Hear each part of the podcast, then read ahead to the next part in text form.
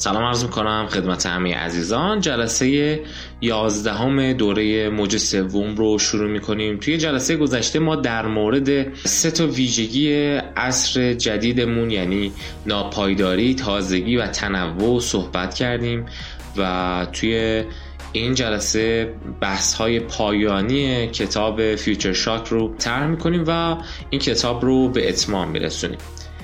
یکی از موضوعات مهم در عصر جدید ما و عصر موج سوم بحث کسرت و بیشگزینه یعنی اوور چویسی اتفاق افتاده و افراد گزینه های خیلی زیادی رو روبروی خودشون حس می‌کنن. شاید در گذشته ما با این موضع روبرو بودیم که گزینه های خیلی کمی داشتیم. حالا تو هر کاری تو هر تو مصرف محصولاتمون توی کارهامون توی هر امری ما گزینه های کمتری رو روبروی خودمون داشتیم. خصوصا اینکه در گذشته همطور که توی جلسات ابتدایی دوره مطرح کردم به واسطه اصر صنعتگرایی ما به سمت یکسانسازی و استانداردسازی داشتیم پیش می رفتیم و تنوع کمتر بوده. ولی حالا موزلی که توی دنیای جدید باهاش روبرو هستیم وفور بیش از اندازه گزینه هاست. یعنی ما بیش گزینی یا همون اوور چویس رو می‌تونیم ببینیم. بسیار بسیار گزینه های روبرومون زیاد شده. تنوع محصولات مختلف. مثلا شما یه آب میوه رو در نظر بگیرید که می‌خواین مصرف بکنید. این آب میوه از تمهای مختلف با مثلا بوهای مختلف با قلزت های مختلف می‌تونه برای شما عرضه بشه. قوطی های مختلف با شیوه های مختلف در سایز های مختلف. تنوع خیلی زیادی حتی یک آب میوه ساده می‌تونه برای شما داشته باشه و شما گزینه های خیلی زیادی رو روبروتون ببینید. بخش مهمی از این کسرت و اوورچویس در اثر تکنولوژی های پیشرفته که توی جهان جدید ما ایجاد شده و باعث شده که ما دیگه یکسان سازی نکنیم باعث این کسرت شده. یعنی اگه چنانچه که ما در گذشته تکنولوژی همون جوری بوده که باید یک محصول یکسانی رو تولید بکنیم الان ما به این شرایط رسیدیم که می‌تونیم این یکسان سازی رو از بین ببریم. و تنوع رو ایجاد کنیم کافیه که فقط مثلا کد نویسی رو تغییر بدیم کد هایی که توی اون سیستم وارد کردیم رو تغییر بدیم تا به ما یه محصول جدیدی رو بده. مثلا این بحث نفی استاندارد سازی و یکسان سازی رو ما قبلا توی بحث تفاوت بین موج دوم و موج سوم توی امور مختلف اومدیم مقایسه کردیم. مثلا کلاس ها رو در نظر بگیرید که امروزه کامپیوتر و اینترنت و شبکه های اجتماعی اومده وجود داره و می‌تونن از پتانسیل این امکانات جدید استفاده کنن دانشجویا و مهارت های متنوعی رو یاد بگیرن. دیگه لازم نیست همه به صورت یکسان و واحد بیان سر کلاس به صورت واحد کلاس های واحد و مشخصی رو بگذرونن. توی زمان های استانداردی و یکسانی مثلا ساعت 9 تا 11 ظهر. بلکه افراد می‌تونن از مکانهای مختلف شما شیراز هستید که دوستتون اصفهان هست اون یکی دوستتون تهران هست هر کسی در اقصا ایران یا جهان می‌تونه از این کلاس ها استفاده بکنه تنوع کلاس ها و می‌تونه از تمام این امکانات استفاده کنه و دیگه استاندارد سازی زمان کلاس ها خیلی مطرح نیست. هرچند که باز می‌بینیم که توی سازمان های کهنه ایران همچنان این موضوع این گونه است و متاسفانه تغییرات لازم رو ندادن. ولی می‌خوام بگم که اینقدر این بیش گزینی رو به روی ما هست که ما می‌تونیم گزینه های متعددی رو برای استفاده از حتی یک کلاس داشته باشیم. نکته مهمی که باید اینجا بهش توجه بکنیم اینه که این آزادی که برای انسان ایجاد شده که بین گزینه های مختلف یکی رو انتخاب بکنه در اثر همون پیشرفت های تکنولوژیه. شاید توی مرحله صنعتگرایی لحظه‌ای که موج دوم رو ما شاهدش بودیم بیشتر کارای انسان ها به این شکل بوده که بدون اندیشه با قوای بدنیشون به صورت رباتوار یک کاری رو انجام بدن. ولی حالا امروزه تکنولوژی می‌تونه به صورت خودکار اون کارها رو برای انسان انجام بده و بیشتر ما انسان رو برای کارهایی مثل داوری و مثل تخیل نیاز داریم. یعنی نوآوری هایی که می‌تونه انسان داشته باشه و این تکنولوژی رو پیشرفت بده تا تولیدات رو متنوع تر بکنه. علاوه بر اینکه ما گزینه های خیلی زیادی توی محصولات و توی نحوه استفاده از محصولات داریم. حالا این محصولات می‌تونه آب میوه باشه می‌تونه کلاس باشه می‌تونه هر چیز دیگه باشه. تنوع خیلی زیادی توی سبکای زندگی داریم. علاوه اینکه سبکای زندگی مدام در حال تغییر یافتنه تنوع سبکای زندگی هم روز به روز بیشتر و بیشتر و بیشتر میشه. شما مثلا توی همین ایران خودمون می‌بینید که سبکای زندگی مختلفی وجود داره. افراد مثلا عضو گروه های مختلفی میشن. مثلا گروه های خاصی برای جوونا که نوع خاصی مثلا میرقصن. گروهی که می‌خونن و نوع خاصی مثلا آهنگ می‌خونن مینوازن. بحثای فلسفی می‌کنن. و و و هر چیز دیگه. یعنی تنوع گروه های مختلف رو مشاهد هستیم که اصطلاحا در کتاب شوک آینده میگه خورد کیش ها یعنی یا حالا مثلا چه میگیم خورد فرهنگ ها یا گروه های اجتماعی متعددی که فرهنگی خاص خودشونو داره. وقتی این خورد کیش ها افزایش پیدا می‌کنه ما شاهدیم که توی جامعه تنوع سبک های زندگی رو هم شاهد هستیم. یعنی سبک های زندگی هم متنوعتر و متنوعتر و متنوعتر میشه. حالا نکته ای که ربط پیدا می‌کنه این خورد کیش ها و این تنوع ها و کسرت ها و بیشگزینی ها به بحث شوک آینده اینه که هر چقدر ما از یک خورده کیش به خورده کیش دیگه منتقل میشیم. چون میگم تنوع پیدا کرده و آدما مدام در حال تغییر یافتنن. کسایی که مثلا امروزه مثلا فرض بگیرید مذهبی نیستن یه دفعه عضو یک هیئت مذهبی میشن. یه دفعه وارد یک خورده کیش متفاوت میشن. بعد از هیئت مذهبی وارد یک مثلا گروه علمی میشن. و و و. ناپایداری زندگی انسانی رو هم ایجاد کرده یعنی زندگی انسانی ناپایدارتر میشه و این خودش باعث ناپایداری میشه تغییر این خورده کیشا بیش گزینی توی سبکای زندگی این که ما گزینه های متعددی داریم یکی از حالا تاثیراتی که ایجاد می‌کنه افزایش بحران هویت اینکه واقعا ما چی هستیم اینکه واقعا تعریف ما از خودمون چیه آیا من یه فرد مذهبی هم؟ آیا من یه فرد علمی هم؟ آیا من یک جوانم منطبق با معیارهای مثلا گروه خودم؟ کدوم گروه؟ همه اینها باعث میشه که یه بحران هویت ایجاد بشه. شاید در گذشته که بیشتر همه چی استاندارد بوده افراد می‌دونستن تعریف واحد و استانداردی از خودشون داشتن یا خیلی متعدد نبوده. ولی حالا که ما با اوورچویس روبرو هستیم و برامون اتفاق افتاده با بحران هویت هم روبرو میشیم و این یکی از آثار و نتایج عصر دنیای جدید ما هستش. حالا همه این بیشگزینی ها که رخ میدن باعث بحران هویت میشن باعث ناپایداری زندگی انسان میشن ما رو ارتباط میدن با موضوع شک آینده. یعنی همون چیزی که تافلر توی کتاب سعی می‌کنه اون رو توصیف کنه و بگه که چه عوامل روش تاثیر می‌ذاره؟ خودش چیه؟ و حالا چه تاثیراتی روی افراد و سازمان ها داره تافلر یه تعریفی از شوک آینده میده که حالا یک مقدار واضح تر میگه. میگه می‌تونیم شوک آینده رو ناتوانی و ضعفی تعریف کنیم که بر جسم و روان آدم وارد میشه و از بار کردن بیش از حد یا همون گرانباری یا اوورلود بر سیستم های انتباق پذیر و طبیعی ارگانیسم انسان و فرایندهای تصمیم گیری ناشی میشه. یا میگه که اگه می‌خوام ساده تر بگم این موضوع رو می‌تونم بگم که شک آینده یعنی واکنش و پاسخ انسان در برابر تحریک بیش از حد. حالا که ما توی جامعه زندگی می‌کنیم که گزینه های متعدد روبروم هست ناپایداره بحران هویت داریم و بیش از حد داریم تحریک میشیم که انتخاب کنیم. فشار بیشتری روی ما میاد. عادت های ما به هم می‌خوره. گرانباری برای ما رخ میده. بار کردن بیش از حد بر سیستم های انتباق پذیر چون هر انسانی تا یه حدی می‌تونه نسبت به محیطش منطبق بشه. حالا آزمایش های مختلفی و تافلر توی کتاب مثال می‌زنه و ما یه توضیحات کوچیکی میدیم در موردش. انسان تا یه حدی می‌تونه نسبت به محیطش نسبت به اطرافیانش منطبق بشه. یه درجه انتباقی داره. اگه بیش از حد تغییرات رخ بده بیش از حد گزینه ها زیاد بشه بیش از حد ناپایدار بشه همه چی این انتباق پذیریه به چالش می‌کشه به چالش میفته دچار مشکل میشه.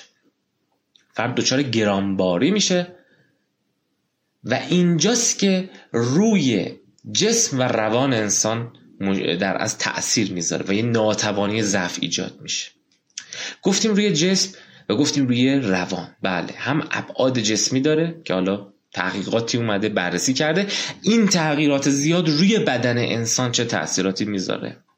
هورمون های خاصی در بدن انسان ترشح میشه باعث یه سری مشکلات جسمی توی انسان میشه باعث یه سری بیماری ها میشه که آزمایشاش هم حالا میگیم بعضیاشو. و روی روان انسان. انسان رو مسترب می‌کنه دچار استرس می‌کنه دچار مشکلاتی می‌کنه. و از روانشناسی هم برای انسان مشکلات روان شناسانه ایجاد می‌کنه.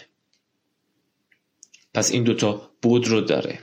مثلا یه سری از پژوهشگرا اومدن یه سری پرسشنامه ها و آزمون های طراحی کردن در مورد تغییرات زندگی انسان. توی برهای مختلف زندگیش. که بگم آقا یک انسان یه سری تغییراتی توی عصر جدید ما میگذرونه. حالا هر تغییر تغییرات شغلی تغییرات کاری توی ازدواجش توی مرگ اطرافیانش و و و. تغییرات محیط زندگیش هر تغییری که میگذرانه یک لیستی درست می‌کنن.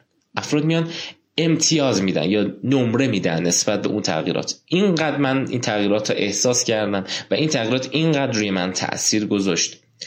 اومدن بررسی کردن و رابطه بین تغییرات زیاد توی زندگی و بیماری پیدا کردن. نشون میدن که افرادی که بیش از حد دچار تغییرات شدن توی زندگیشون نمرات زیادی اووردن اعداد زیادی توی سنجش به دست آوردن بیشتر هم بیمار شدن نسبت به اطرافیانشون و نسبت به کسانی که مشابه اونها هستن. تحقیقاتی نشون میده که تازگی و گرانباری که توضیح دادیم روی افراد از روانشناسی هم تأثیر می‌گذاره و استراب هایی توی افراد ایجاد می‌کنه. و باعث مشکلات روانی توی افراد میشه. حالا برای اینکه ما دقیقا بفهمیم که این موضوع بیش تحریکی چیه؟ یعنی وقتی میگیم بیش از حد تحریک بشه و از اون درجه انتباق پذیری فرد خارج بشه یعنی چی؟ تافله یه مثال قشنگ می‌زنه من این رو برای شما میگم. میگه مثلا شما یه سرباز رو در نظر بگیرین که توی جنگه. در نظر بگیرین که هر لحظه محیط اطرافش داره تغییر می‌کنه. هر لحظه داره از بغل گوشش از پایین از بالا تیر رد میشه بمب اطرافش می‌خوره. الان یه سنگر اینجا از پنج دقیقه دیگه میاد سنگره با خاک یکسان شده. زیر بمبارونن تیر موشک خونپاره و و و و. هر لحظه داره همه چی تغییر می‌کنه. یه محیط ثابتی که نیست. شما کافی یه فیلم جنگی دیده باشید کاملا می‌تونین تشخیص بدین که توی جنگ وسط جنگ ما چیزی به اسم ثبات نداریم. همه چی متغیره. میگه اول این سرباز حساسیت داره نسبت به محیطش. حساسه. نگرانه داره نگاه می‌کنه مواظبه. وقتی این تغییرات از آستانه انتباق اون فرد گذشت یعنی بیش از حد شد. گرانباری برای اون فرد اوورلود اتفاق افتاد. فرد کم کم وارد مرحله به نام فرسودگی میشه و یه خلای عاطفی احساس می‌کنه. و آروم آروم این فرسودگی که براش ایجاد شده باعث میشه که کم کم دیگه از فکر نجات خودش بیاد بیرون. دیگه کم کم نسبت به نجات خودش اصلا بی تفاوت بشه. نسبت به محیطش کم کم بی تفاوت بشه. چون بیش از از آستانه انتباقش گذشت. از آستانه انتباقش گذشت. برای این رفتار متفاوتی تو محیط ممکن ازش ببینیم. در اصل بررسی ها نشون میده که بیش تحریکی یعنی محیطی که بیش از اندازه شما رو تحریک می‌کنه.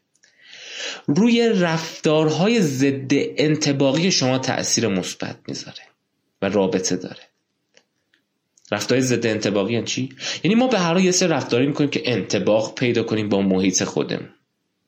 مثلا وقتی ما انتظار یه سری تغییرات رو داریم خود این انتظار این تغییرات واکنش های انتباقی برای ما ایجاد می‌کنه که ما نسبت به اون محیط منطبق تر بشیم. انتظار تغییر رو داشته باشیم و خودمون رو منطبق بکنیم. ولی اگه بیش تحریکی اتفاق بیفته از آستانه انتباق ما خارج بشه رفتارهای ضد انتباقی هم بیشتر میشه. علاوه بر این بیش تحریکی ها و گرانباری که گفتیم ما گرانباری شناختی هم داریم. گرانباری شناختی یعنی چی؟ یعنی مثلا شما در نظر بگیرید توی محیطی هستید که اطلاعات مدام در حال تغییر پیدا کردنن. شما می‌خواین روی موضوعی تحقیق بکنید. سال مثلا 2018 شروع کردید به تحقیقاتتون. تا سال 2019 به اتمام رسوندید. اگه سال 2020 دوباره به همون موضوع برگردید می‌بینید که خیلی از چیزهایی که بهش رسیدید دیگه غلط عذاب در اومده اشتباه بوده. پژوهش های جدید اونا رو رد کرده. پژوهش های جدید چیزهای جدید اثبات کرده. پس شما در اصل دچار گرانباری شناختی هم میشین. و فرد دیگه نمی‌تونه به اطلاعات خودش بسنده کنه. جریان این اطلاعات بیوقفه میشه. مدام شما وابسته میشین به جریان بیوقفه اطلاعات. مدام هی میاد. این اطلاعات تغییر پیدا می‌کنه. و خب حالا در نظر بگی که ظرفیت شناختی ما محدوده. و اینه که باعث میشه کم کم ما ناامید بشیم مضطرب بشیم نگران بشیم که چی میشه. ممکنه اگه بیاد نگیریم چه جوری باید نسبت به این اتفاقات و این گرانباری های شناختی و غیره که داره رخ میده خودمون رو منطبق بکنیم ممکنه کلا نسبت به همه اینها بی تفاوت بشیم منکرشون بشیم و نتونیم بهرهوری لازم رو داشته باشیم. استاد دانشگاهی رو در نظر بگیرید. این موضوع خیلی معروفه تو بین همه دانشجو که یه سری استاداشون همیشه هستن که مثلا یه جزوه ای دارن. این جزوه مثلا 20 سال پیش هم همینه تدریس می‌کردن. هنوزم هم همینو دارن تدریس می‌کنن. یعنی دانشجوهای 20 سال پیششون اگه بیان میگن این جزوه مونه می‌زنه با همونی که ما داشتیم 20 سال پیش میخوندیم. یعنی 20 ساله که اون نیومده و خودش رو با این جریان اطلاعات وقف نداده منطبق نکرده. ممکنه از اون استاد بپرسید. حالا منها اینکه خیلی از این استادا علتش اینه که هیچ سیستم نظارتی روشون نیست که بخواد حالا اهمیت بده که تغییر دادی یا ندادی. ولی به هر حال ممکنه این سر از استادا بر این اساس باشه که بگن خب روز به روز داره این اطلاعات تغییر پیدا می‌کنه و ما وقت اینا نداریم که هی این تغییرات اطلاعات رو بپذیریم. برای همین یه جزوه ثابتی همیشه نگه میداریم. توی سازمان یه شیوه ثابتی همیشه نگه میداریم. با یه شیوه ثابتی همیشه تولید می‌کنیم یا خدمات ارائه میدیم. خودمون رو منطبق نمی کنیم در حالی که باید این اطلاعات جدید رو دریافت کنیم ولی بدونیم که بدونیم که فرد ممکنه دچار گرانباری شناختی هم بشه. نکته دیگه که خیلی مهمه اینه که تغییرات سریع محیط روی کاهش دقت پیشبینی ما هم تاثیر می‌ذاره و رابطه داره. هرچی محیط سریعتر تغییر پیدا کنه دقت پیشبینی ما هم کمتر و کمتر از کمتر میشه. وقتی ما مجبوریم که تصمیمات تازه بگیریم خود این تصمیمات تازه باعث میشه که ما استراب هایی را هم تحمل کنیم. شما مثلا نگاه کنید سالها توی یک شهری زندگی می‌کردید. حالا می‌خواین تصمیم بگیرید که وارد شهر دیگه بشین مهاجرت کنید شغلتون رو عوض کنید تصمیم تازه بگیرید. خود این تصمیم یه استراب ایجاد می‌کنه. چون شما وارد یه محیطی می‌خواین بشید. یک کاری رو می‌خوایم بکنید که مبهمه قبلا این کار انجام ندادید. عادت شما نیست. عادت هاتون رو به هم زده. عادت خیلی مهمه. و استراب رو در شما ایجاد کرده. این استراب اگر کنترل نشود و اگه بیش از حد بشه یه سری روان پریشی هایی رو هم ایجاد می‌کنه. اینجاست که نقش یک روانشناس توی سازمان مهمتر میشه. ما یه چیزی داریم به نام خود کنترلی self control همینطور یه چیزی داریم به نام self regulation یا همون خود تنظیمی افرادی که خودشون رو کنترل می‌کنن. احساساتشون رو کنترل می‌کنن رفتارشون رو کنترل می‌کنن. افرادی که خودشون رو تنظیم می‌کنن متناسب با تغییرات. سعی می‌کنن پیش بینی کنن و پیشگیری کنن از رفتار نامطلوبشون. رفتارهای مطلوبشون رو تنظیم کنن متناسب با تغییرات محیطی تا به اهدافشون برسن. این مشخصات فردی روز به روز توی کنترل این استراب ها که منتهی میشه به روان پریشی می‌تونه موثر باشه. وقتی شما می‌خواین یک سری از نیروهاتون رو استخدام بکنید توی سازمان بدونید که باید به این مشخصات مشخصاتی مثل خود کنترلی مثل خود تنظیمی توجه کنید. چون ممکنه فرد از شغلی به شغل دیگه جابجا بشه توی سازمان. چقدر می‌تونه تنظیمگری خودش رو به عهده بگیره و رفتارهایی رو انتخاب بکنه و تنظیم کنه که به اون اهداف جدیدش متناسب با محیط جدیدش برسه. این خیلی مهمه. هم این که افراد رو می‌تونیم بر این اساس گزینش کنیم و این نقش این موضوع مهمتر میشه. البته این موضوعات توی فیوچر شاک مطرح نشده ولی به هر حال من به عنوان کسی که در حوزه روانشناسی سازمانی در حال فعالیتم می‌دونم که چقدر مسائل می‌تونه مهم باشه. هم می‌تونیم این توانایی رو برای افراد بیشتر کنیم. چه کار کنیم که خود تنظیمی افراد self control اونها بیشتر بشه؟ self regulation اینها بیشتر بشه. چه آموزشهایی می‌تونیم بدیم؟ وقتی نتونیم توی محیطی برنامه ریزی کنیم عدم امکان برنامه ریزی تو محیط رخ بده. باز دوباره ما مسترب میشیم و عذاب می‌کشیم. چون نمی‌تونیم محیط رو کنترل کنیم. یا کنترل محیط از دست ما خارج میشه چون توانایی کنترل زیاد از حد رو نداریم. باز دوباره اینجا می‌تونیم بگیم تو سازمان هامون چقدر مهمه که اصول موج سومی رو به نیروهامون آموزش بدیم به مدیرانمون آموزش بدیم. بفهمونیم که شرایط داره اینجوری میشه. آموزش های جدید برای کارکنان مهم میشه. توانایی های اونها رو مهارت هاشون رو اطلاعاتشون رو. چطور می‌تونیم با این آموزش ها update کنیم به روز کنیم؟ تا اونها بتونن برنامه ریزی بیشتری بکنن. تا بتونن در برابر تصمیمات تازه‌ای که باید بگیرن تو سازمان توانایی بیشتری داشته باشن. تا بتونن کنترل بیشتری پیدا کنن. تا اینجوری اضطرابشون کمتر بشه روان پریشیشون کمتر بشه وارد مرحله فرسودگی و خلای عاطفی نشن که در نتیجه نسبت به سازمان خودشون بی تفاوت نشن. ما چیز داریم؟ به نام مسخ شخصیت که فرد دیگه کلا نسبت به محیطش نسبت به دیگران بی تفاوت میشه. نکته دیگه ای هم که باید بهش توجه بکنیم اینه که وقتی گرانباری حسی و شناختی هر دو تاثیر می‌ذارن وقتی اینها اتفاق بیفتن ناسازگاری افراد هم توی زندگیشون توی سازمانی که دارن کار می‌کنن بیشتر میشه. حالا ما به عنوان یک فرد و به عنوان یک فردی که قرار سازمان رو مدیریت کنیم به عنوان کسی که می‌خوایم یک سازوکار درآمدزایی رو ایجاد بکنیم به عنوان یک شخصی که جامعه ای رو داریم مدیریت می‌کنیم. باید به این موضوع بپردازیم که با توجه به ویژگی هایی که داره اتفاق میفته اتفاقاتی که ناپایداری توش هست بحران هویت هست و همه اینا همراه میشه با شک آینده و توش گرانباری شناختی و حسی هست. چه کار کنیم؟ افراد وارد فرسودگی شغلی نشن. وارد مرحله بی تفاوتی نشن. وارد مرحله استراب و روان پریشی نشن. وارد مرحله ای نشن که نتونن برنامه ریزی کنن و بتونن خود کنترلی و خود تنظیمی خودشون رو حفظ بکنن. همینا اهمیت پیدا می‌کنه. خیلی هستن که وقتی با این مسائل روبرو میشن سعی می‌کنن تغییرات رو منکر بشن.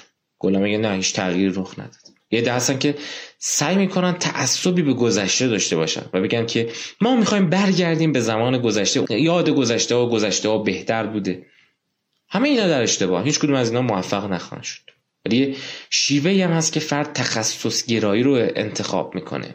که حالا میاد مدام تخصص خودش رو بهتر و بهتر می‌کنه آموزش های بیشتری می‌بینه و توانایی های بیشتری برای برنامه ریزی و انتباق پذیری پیدا می‌کنه. از چیزی که خیلی در پایان مهمه. ما بدونیم برای اینکه این شک آینده ما رو از کار نندازه ما باید یه استراتژی بقا داشته باشیم. تافلر میگه که تنها راه و وسیله حفظ تعادل در دوران انقلاب فراسنعتی آن است که هر ابدا رو با ابدا پاسخ بدیم. این حالا که همه چی داره جدید میشه تو هم شیوه هات رو جدید کن.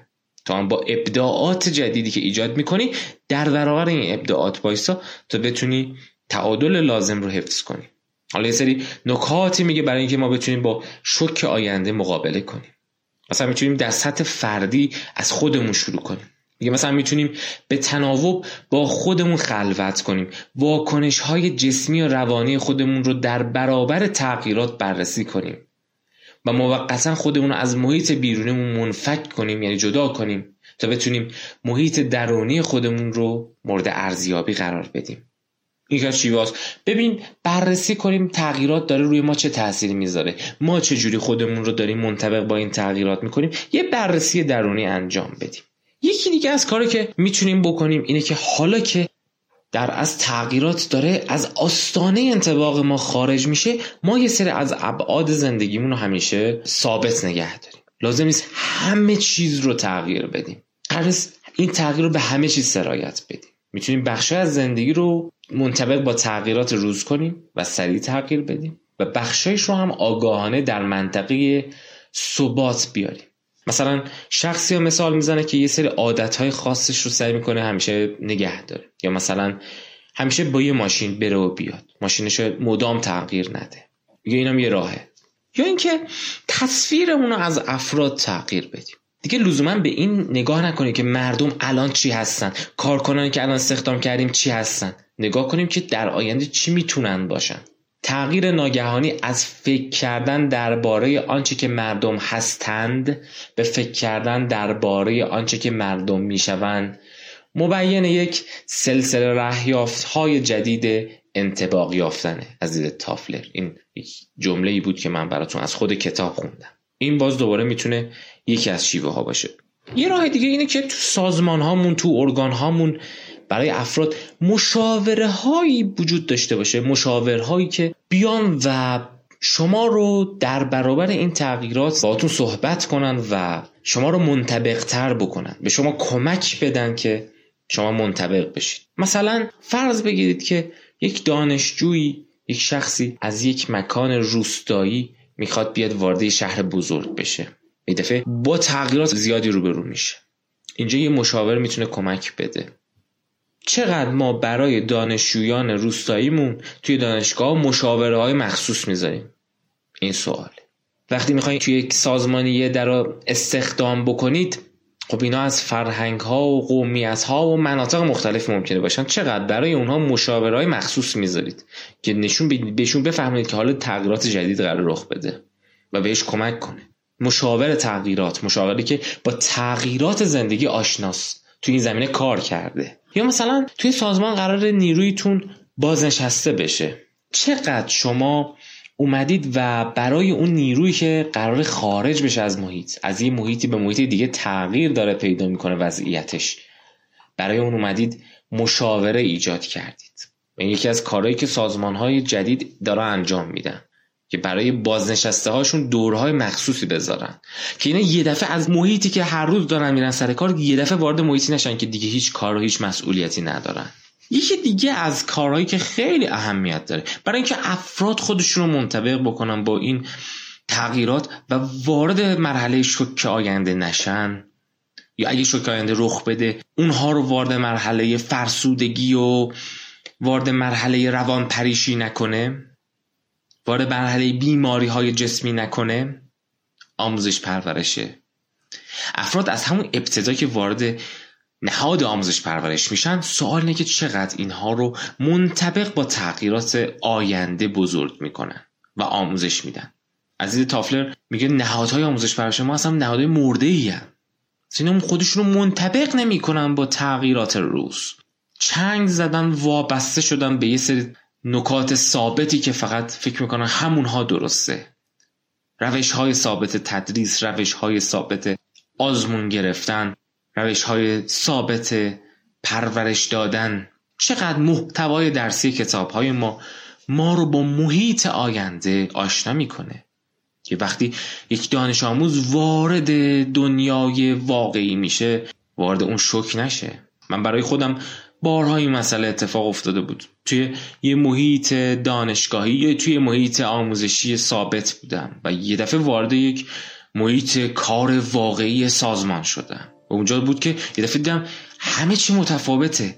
همه چی در لحظه داره تغییر می‌کنه. نظر مدیر در لحظه داره تغییر می‌کنه. کارکنان دارن در لحظه تغییر می‌کنن. ممکنه فردا یه سری از افراد نیان تغییر کنن کسای دیگه بیان. فردا ممکنه این سازمان ورشکست بشه یا ممکنه پیشرفت کنه یا ممکنه دیگه به شما محل نذارن ممکنه دیگه نذارن شما کار کنید و و و و. در لحظه در حال تغییرات خیلی زیاده و همه اینو باعث می‌شد که خود من به شخص شوک زده بشم. بترسم از محیط. بعضی وقتا منکر این تغییرات بشم. بعضی وقتا کنارگیری بکنم از اون کاری که باید انجام می‌دادم. چون من توی محیط ثابت بزرگ شدم که باید هر روز بیای سر کلاست جزوات رو بنویسی و آخر دست از همون جزویی که نوشتی امتحان می‌گیرن و بر همون اساس بهت نمره میدن. همیشه همین جور بوده. چقدر آموزش پرورش ما مدارس ما دانشگاه ما ما رو با تغییرات آینده آشنا می‌کنن. یا اینکه همیشه یه فرایند استانداردی وجود داشته. چقدر با دانش جدید ما رو آشنا می‌کنن. خیلی مهمه که یادگیری هایی که ما داریم فرایند های یادگیری که داره اتفاق میفته چیزهایی که داریم یاد می‌گیریم منطبق به روز باشه و کاربردی باشه متناسب با وضعیت فعلی باشه. خیلی مهمه که ما توی گروه وارد بشیم که این گروه ها با گفتگو ما رو با موضوعات جدید آشنا بکنن. خیلی مهمه که از افراد بخوایم آینده خودشون رو ترسیم کنن. مثلا توی کلاس درس بخوایم اونها آینده رو ترسیم کنن به آینده فکر کنن و نسبت به آینده حساس بشن. خیلی مهمه که توی کلاس ها به افراد یاد بدیم که چه جوری می‌تونن بین گزینه های متعدد بهترین گزینه رو انتخاب بکنن. چه جوری می‌تونن تشخیص بدن بهترین گزینه کدومه و خودشون رو منطبق بکنن. آیا ما در مدارس خودمون این چیزها رو یاد میدیم؟ چقدر اهمیت داره که مسائل تخصصی زیست شناسی به همه دانش آموزا آموزش داده بشه؟ در حالی که بسیاری از اونا وارد رشته میشن که هیچ ربطی به زیست نداره. یا وارد رشته هایی میشن که هیچ ربطی به عربی نداره. مثلا کلاس هامون چقدر قواعد عربی می‌خونیم؟ قواعدی که خودمون هم نمی‌دونیم که باید دقیقا کجا از اونها استفاده کنیم. قواعدی که اگر نخونیم یادمون میره چون بسیار سخت و پیچیده است. چقدر به جای اینها ما رو منطبق کردن با آینده. آموزش دادن که چجوری گزینه های خوب رو انتخاب بکنیم. علاوه سیستم آموزشی ما یه سری مؤسسات هم می‌تونن به ما کمک بدن. یه سری گروه های تحقیقاتی هم می‌تونن به ما کمک بدن. وقتی قرار یه تکنولوژی جدید وارد جامعه بشه آیا ما می‌تونیم توی محیط آزمایشی ابتدا آزمایش کنیم ببینیم چه تأثیراتی می‌ذاره و بعد اون رو به جامعه منتقل بدیم؟ تغییراتی که می‌خواد بده چه تأثیراتی می‌ذارن؟ افراد چجوری می‌تونن خودشون رو منطبق با این تغییرات بکنن؟ حالا قبل از اینکه تغییرات رخ بده بیایم افراد آموزش بدیم که منطبق کنن خودشون رو. حتی اینا همه باید در یک پرسه خیلی سریع اتفاق بیفته. مؤسسات آینده نگری و ترسیم آینده. مؤسساتی که میاد پیش بینی می‌کنه که آینده چطور میشه. و اینا می‌تونه توی نگاه ما نسبت به آینده تاثیر بذاره. گفتم انتظار تغییر می‌تونه واکنش انتباقی رو در ما ایجاد کنه. خب ما دیگه تقریبا به بحثای پایانی کتاب فیوچر شاک نزدیک میشیم. در پایان کتاب آخرین بند کتاب رو براتون می‌خونم. تافلر میگه اگر این صفحات کم و بیش به انسان کمک کرده باشه تا آگاهی لازم رو جهت در اختیار گرفتن زمام تغییر و راهبری تکامل خیش پدید بیاره خدمت خودش رو انجام داده. زیرا ما با بهرهگیری خلاقانه از تغییر برای هدایت کردن خود تغییر نه تنها می‌تونیم از آسیبهای شک آینده در امان بمانیم بلکه می‌تونیم به آینده دست بیابیم و آن را انسانی تر بکنیم. اینم بند پایانی کتاب فیوچر شاک. خب این جلسه هم به اتمام رسید. جلسه آینده ما وارد کتاب پول میشیم. توی یک جلسه کتاب پول یووال هراری رو توضیح میدم. نکات مهمش رو و دو سه جلسه پایانی رو هم به کتاب ثروت انقلابی می‌پردازیم. امیدوارم موفق باشید. تا جلسه آینده خدا نگهدار.